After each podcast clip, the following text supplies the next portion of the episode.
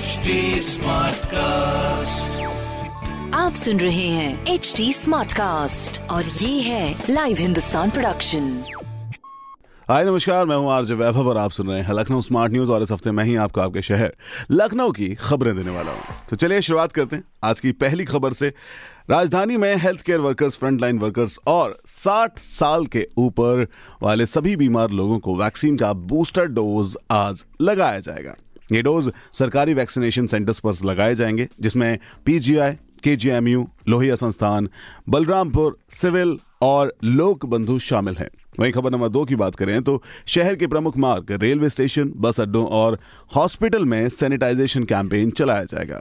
ये कैंपेन तीन दिन का होगा जो कि सैटरडे संडे और मंडे को किया जाएगा। साथ ही नगर आयुक्त ने कोविड प्रभावी क्षेत्रों को डेली सैनिटाइज करने और पॉजिटिव केसेस पाए जाने पर माइक्रो कंटेनमेंट जोन और ज़्यादा केसेस पाए जाने पर बैरिगेटिंग किए जाने के निर्देश दिए हैं। वहीं खबर नंबर तीन की बात करें तो शहर के बड़े पार्क्स की बदलेगी सूरत, जिसमें Lohia park Janeshwar Mishra park joggers park समेत कई और पार्क्स भी शामिल हैं। साथ ही साफ़ सफ़ाई को मद्देनजर रखते हुए पार्क से निकलने वाले घास झाड़ियों से कंपोस्ट खाद बनाई जाएगी।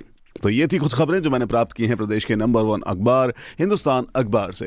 अगर आपका कोई सवाल है तो आप हमसे पूछ सकते हैं हमारे सोशल मीडिया हैंडल्स पर that is H T Smartcast for Facebook Instagram and Twitter और साथ ही साथ, ऐसे ही पॉडकास्ट सुनने के लिए आप लॉग ऑन कर सकते हैं W W W dot H T Smartcast dot com पर।